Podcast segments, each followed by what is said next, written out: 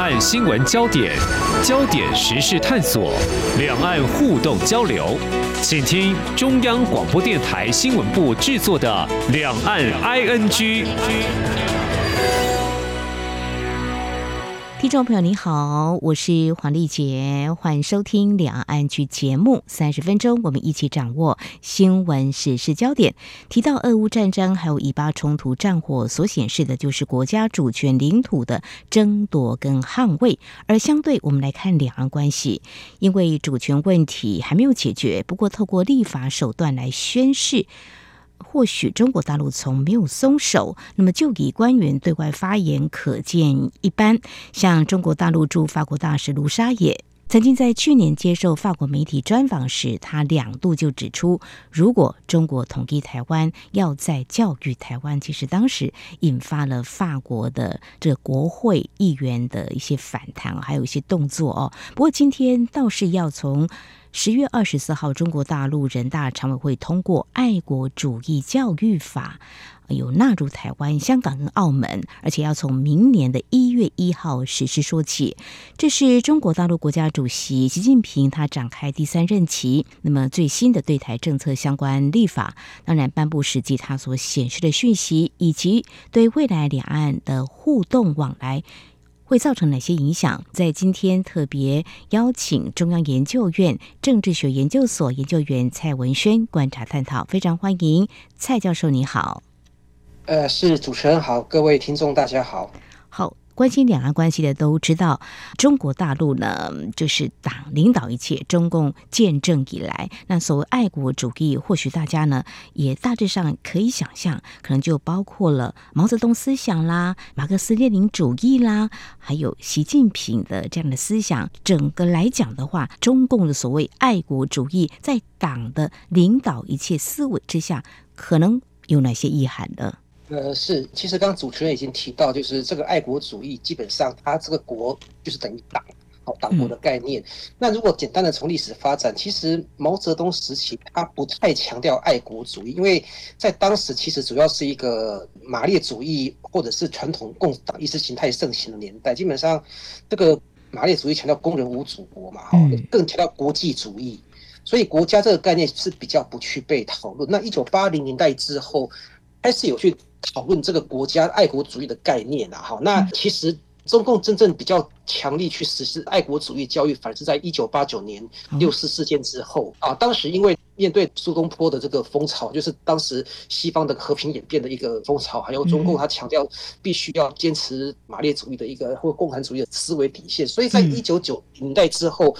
开始强化所谓的爱国主义，那爱国主义的概念就刚才主持人提到的，就是说基本上国等于党，那党的所有意识形态，包括毛泽东思想、邓小平理论这些，那其实这个东西讲到根底，其实我认为就是一个最重要的原则，就是一党专政，不能够松动。哦，那党等于国，所以基本上我们西方会把那个中共称为党国体系嘛，Party State 这种党国体系，所以爱国主义教育在党领导一切之下，其实国。就是等于党，所以在一九九零代之后，有开始很多的一些比较具体的一些活动，像例如说建立爱国教育基地，让民众、让学生去参观所谓中共革命时期的一些遗迹跟遗产啊，例如说在在一些老革命区嘛，哈，那这个东西其实都在一九九零年代之后开始比较盛行。那两千年之后，当然也是会继续的去做。那习近平上台之后，他其实更强调爱国主义。这个在背后，其实我个人认为有一点点把爱国主义的这个国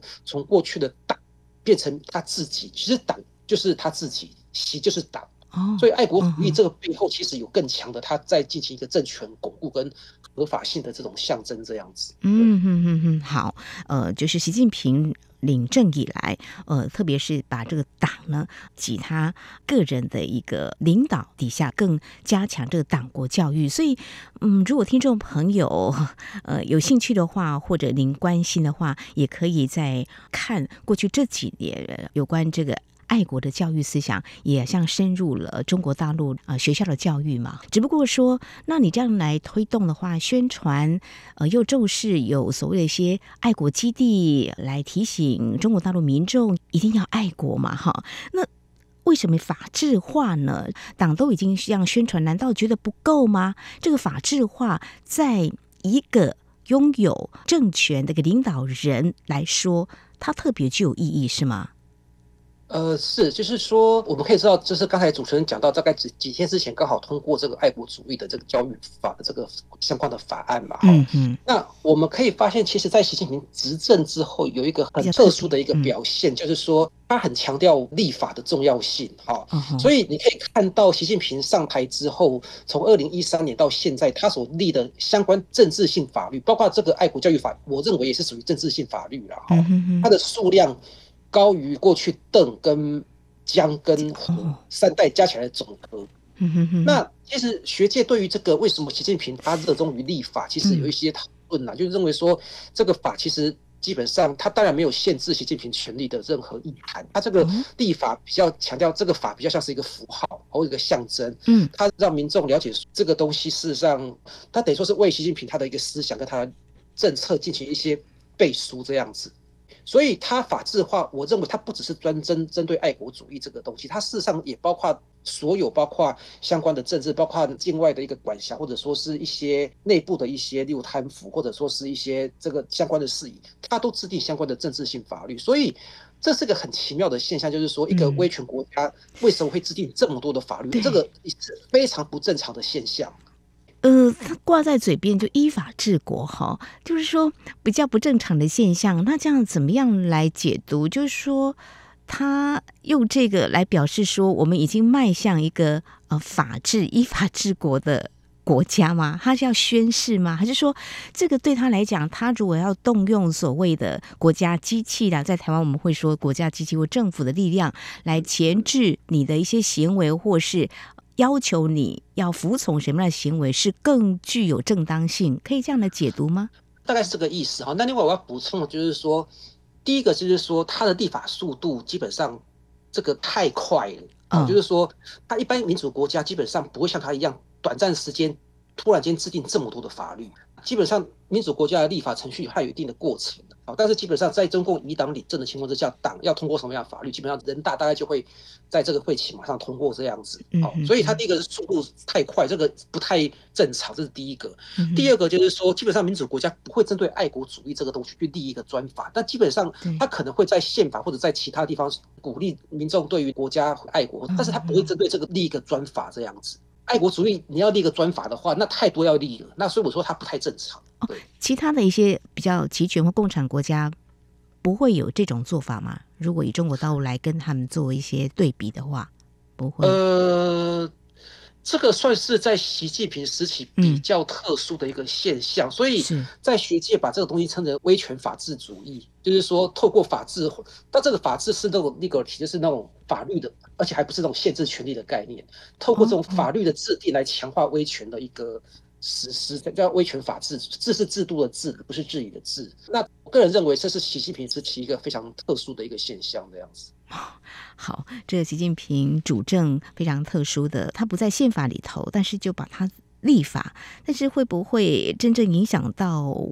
在中国大陆，呃，如果你不爱国的话，又会怎么样了？会有什么样的这个法令来限制你呢？这个倒是呃，我们等一下在节目的后半阶段所要关注的。不过在这边先请教老师您的看法哦。这个法也涵盖了台湾、香港跟澳门。我们看到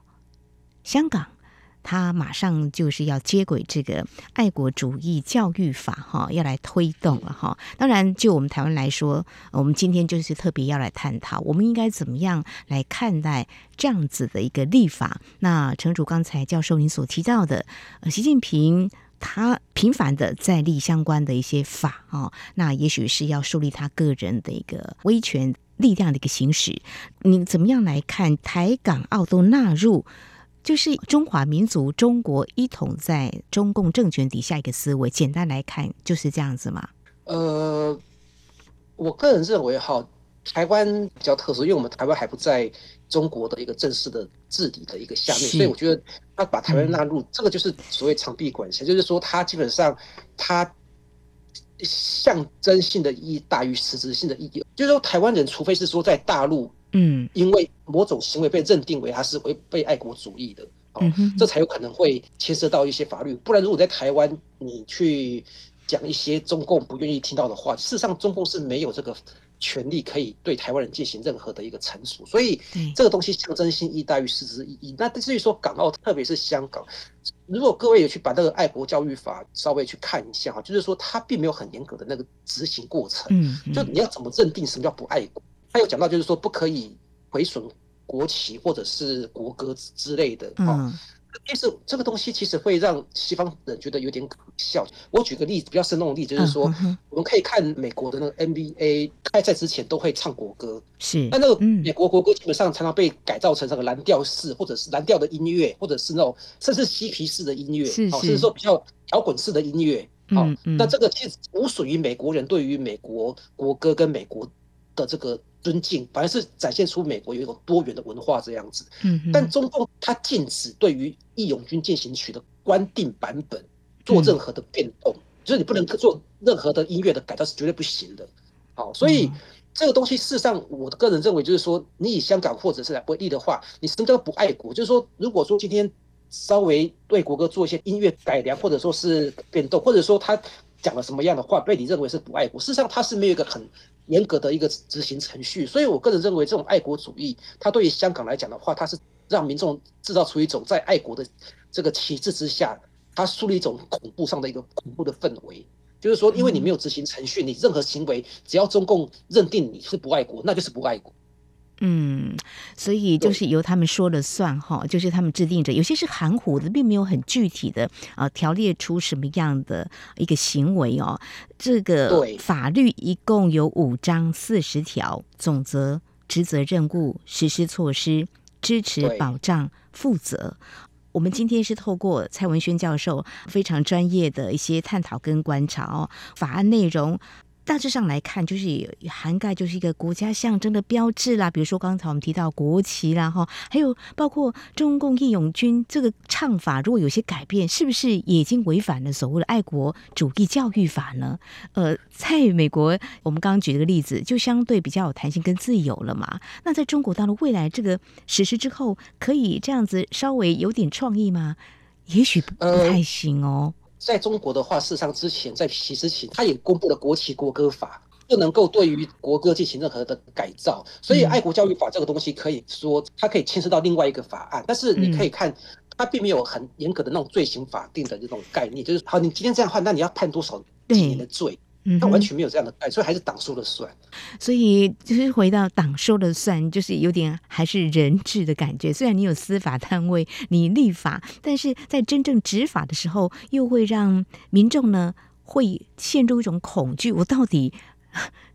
会被什么样的方式来定罪？这个已经在心理上造成恐惧。好，那涵盖的是台湾、香港跟澳门。香港可以理解，嗯，因为。中国大陆呃，最近跟香港的关系。我想大家非常清楚哦。那么中国大陆执行什么样的法律，现在香港大概就是嗯依从这样的法律，就会很迅速的来实施推动。但是台湾绝对是不一样的，我们拥有我们中华民国的一个主权，不隶属于中华人民共和国。但是中国大陆这个爱国主义教育法立法之后，有点长臂管辖。不过两岸的交流如此的频繁。未来会造成什么样的影响？我们在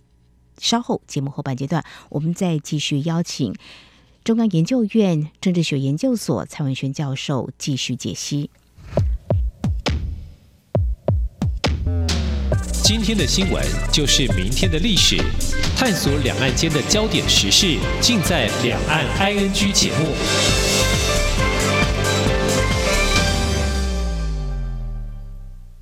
串联文化，凝聚心意，广播让世界声息相通。您现在收听的是中央广播电台，我是蔡英文，祝 RTI 央广九十五周年快乐。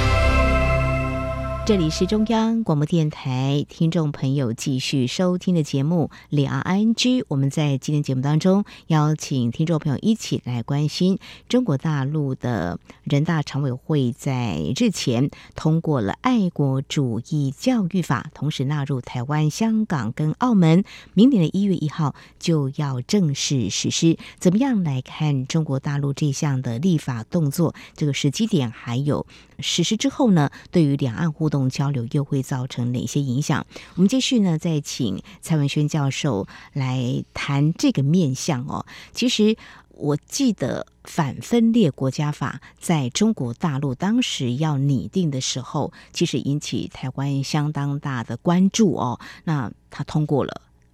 之后，也有在修法，也经过了一二十年的时间了哈。那再有这个。爱国主义教育法，不过刚才从教授已经先提到，观察习近平从二零一二年掌权之后，似乎立法动作频频。那是不是这样子的概念可以延续下来观察？他就是一个想要去累积很多的相关的立法，来树立他个人的威权，在执法上。讲的是比较含糊或是无限上纲吧？您可不可以更进一步来告诉我们，它这样到底显示什么样的讯息？在这个时间点呢？呃，我觉得他当然是在这个时候特别去强调两岸，它可能在某种意义上啊同属一个中国，或者说是在某种意义上，它必须要为所谓中华民族复兴而共同努力的这样的一个大旗帜啊！哈，那基本上在中共在宣扬讲到。台湾的民族的时候，他才会讲到具有爱国主义传统的这个台湾民众，例如说，在中共宣传上，台湾民众过去反对帝国主义、反对日本统治啊，当然这是他们的诠释啦，哈。所以某种程度爱国主义，如果这个要教育法治要要你的话，一定得把台湾给纳进去，因为这可以跟中国在中国共产党这一百多年的一个统治之下，所谓反抗帝国主义的这个整体论述相结合。嗯，好，因为爱国主义。反帝国主义，这些都是台湾民众过去被中共认为说是一个表现这样子啊，所以我认为说在整个情况之下，他是有这样的一个思维了哈。那他在这个时候提提倡爱国主义教育法，那当然我个人认为说他等于说是对习近平的那种爱国主义思想，他更进一步的一个强化跟定调，而且这东西是必须要纳入台湾的人民去进行这方面的一个宣传跟纳入这样，大概有这样的一个意涵这样子。嗯。会不会有这个现在的两岸情势，或者或是国际的情势的变化？它会有这样的动作？也会，就是说，在整个美中抗争的东升西降的一个格局之下，哈，就是说，爱国主义基本上它背后其实它另外意义是跟所谓帝国主义进行抗争这样子的一个大格局。那这个帝国主义当然就是以中共来看的话，就是以西方，特别是美国为核心的这种帝国主义进行抗争的这个意涵。啊，所以基本上，我认为这个东西基本上还是放在中共的一个所谓统一战线，或者是国际统一战线的一个架构之下去思考，就纳入更多友邦或者是台湾能够支持大陆这些民众，然后给他一些就是尽量的对这方面的。进行那个吸纳，然后变组织一个所谓的反帝的那个统一战线，他这背后的思维大概是有这样一个想法，这样子。哦，有可能，比如说这几年他跟美国的关系出现了很多的冲突，甚至对立这样子的一个情况，他更向外来宣示台湾就是属于我中国的。呃，也有可能这样的对抗他所谓的帝国主义的一个思维。那对内的话，其实刚才在节目前半阶段，我们大概也大致上是探讨，也许还是可以对内有一些交代的哈。那只不过从台湾的角度来看的话，因为选举总是我们会认为政治的一些因素，在这个时候这样子的做法，也许我们是过度解读了吗？还是老师您会有什么样的看法？因为每个学者可能看法不一样，哈，我也不能说是我的看法比较正确或比较不正确，就是说我自己的个人的看法，或许可以大家参考一下。我个人认为这几年其实中国大陆不会有太大的动作去直接跟台湾的选举去进行一些联系，他当然会又透过一些比较 under table，比较，例如说羽毛党哈，暗中去操控台湾的选举这样，这肯定是会有的。但是近几年中国的思维，他不会这么直接的啊，去对台湾选举，他会做那么大的动作。例如说，还设一个爱国主义法或怎么样？我觉得认为这个关系是比较远一点的。哦，嗯，好，那因为爱国主义法，我觉得更多的是针对他们国内还有在香港这方面。但当然，在这个情况之下，他把台湾也纳进去，因为不纳进去反而对中国人民不好交代。嗯哼，是。所以我觉得更主要还是对于。他们内地自己内部对于习政权的一个向心力跟巩固，我觉得是更直接的一个关键。而且，如果你在台湾选举现在这个时候，你把爱国教育法跟选举做太密集的联系的话，反而会引起台湾民众的反感。反感是，对，我觉得这是很明显的。好，非常谢谢蔡教授提出您的观点，就是台面上。未必会这么做了哈，直接那可以用更细腻的手法哈，呃，只不过就说台湾民众会怎么样来解读这个爱国主义教育法未来实施。不过我们就试着来看，也许这样子的一个立法，它有些的条列是哪些行为，呃，可能触犯了这样的法，并不是很清楚。不过我们大概。或多或少可以想象，就是说，未来他落实执法，对我们台湾民众在中国大陆经商啦，我们在那边工作啦，或求学，可能会造成一定的影响吧。比如说，会自我先管理一下，总是难免的吧。这个教授，您的看法呢？嗯，呃，这个当然会有这样的一个问题跟一些顾虑啦。就是我自己个人是比较做学术研究方面的哈，例如说。嗯你在大陆是不是可以去公开去讨论一些这个 中共那边不太希望你去讨论的一些议题？就是说，你去讨论这个议题的时候，事实上他们就很可能又，例如说光义党、光义中央啊，就是你这个或者说是这个东西跟中华人民共和国的这个什么那个，你去诋毁先烈或者是诋毁党的政策，这些去跟你做挂钩，那这个东西就很可能成为那个爱国。主义教育法，它犯罪的一个构成要件，当然，我认为它这个犯罪要件并不是非常明确啊，就是很大程度就是一个罗织入罪的这种概念，这样就是它很模糊。那其实我认为，在台湾人在中对在经商或求学或者是在做研究，当然这个爱国主义教育法，它会让心中有一个更强的一个谨慎跟芥蒂，会有。更强的一个自我审查的一个机制，因为毕竟在中国大陆，在中国你没有法治的保障，每个人都会害怕。嗯哼，刚才老师所提到，比如说您自己本身是一个学者，如果两岸的学术交流，好像就会感觉到这个探讨的议题就会被限制住了，对不对？就是大家会去想说，那是不是妄议去做哪些探讨？言论的自由也是慢慢的会被限缩了，对不对？当然，当然，当然，就是包括我现在在大陆一些访谈或者说是一些交流，其实我会发现这个尺度是越来越，嗯，抓得越来越紧。就是说我在大陆，假设要去做田野调查或做哪方访谈的话，实际上可以做的题目是越来越紧。我举例来说，就是说在胡锦涛时期，我们还可以做一些文化大革命时期的相关研究。哦哦哦，这么的开放，是嗯嗯，对。对，但是在习近平时期，他一方面讲说文革是十年十年探索。一方面，他严格的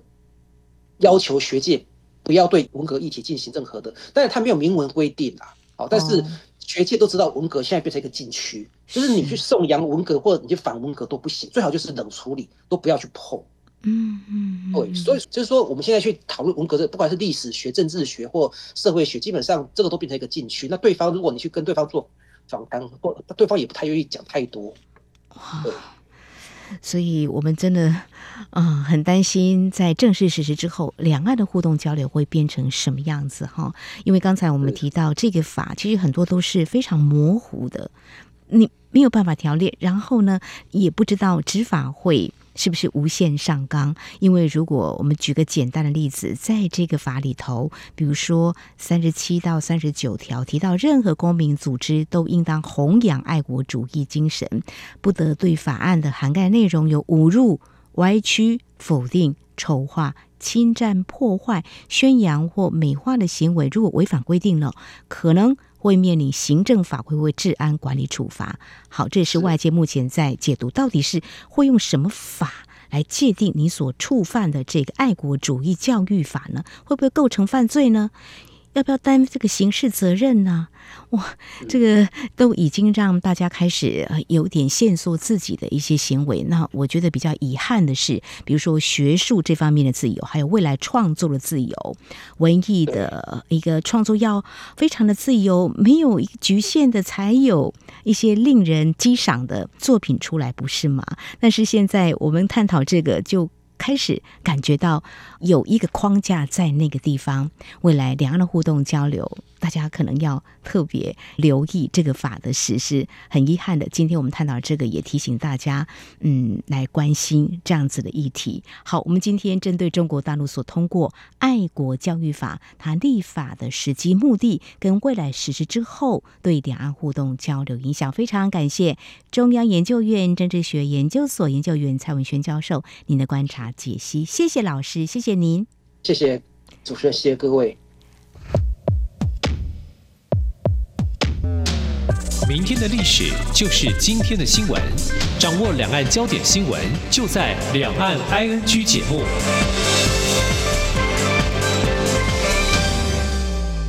好，那么在节目尾声，关心几个相关的新闻焦点。首先是国安局长蔡明彦今天应邀出席调查局主办的二零二三台湾亚非论坛区域安全与跨境犯罪国际研讨会，发表了中共复合式威胁对台湾安全的影响专题演讲，提到军事安全方面。他指出，中共频繁运用海空武力对台威慑，并且以创造先例、形成常态手段进行灰色袭扰活动，测试台湾的反应底线。至于在经贸科技方面，中共持续威逼在中国大陆台商政治表态，同时加大对台湾企业科技窃密还有人才挖角。两岸交流方面呢，则是疫后积极邀访台湾基层青年前往中国大陆，营造大交流的气氛。希望能够拓展对台湾的统战渠道。另外，在认知作战还有网害方面，则是陆续散布核战选择等等这些征讯，也企图影响选民的投票意向。同时，也利用 APT，也就是间接持续性渗透攻击，以及分散式阻断服务攻击这些网害手段，攻击台湾关键基础设施。消耗政府部会的应主资源，而如何应应呢？蔡明彦表示，中共长期对台湾进行无烟硝战争，而且以台湾为试点，测试各种复合式的威胁工具，来拓展到其他国家，已经成为国际社会共同面临的国安难题。台湾政府将持续加强与各方战略沟通，还有国际合作，建构共同威胁图像。一起维护区域安全与稳定。另外，在人物焦点方面，前中国国务院总理李克强遗体将会在十一月二号火化。香港《明报》在今天指出，北京方面处理他的后事规格比照已故总理李鹏。据分析，是因为两个人都曾经担任国务院总理，又都曾是党内第二号人物。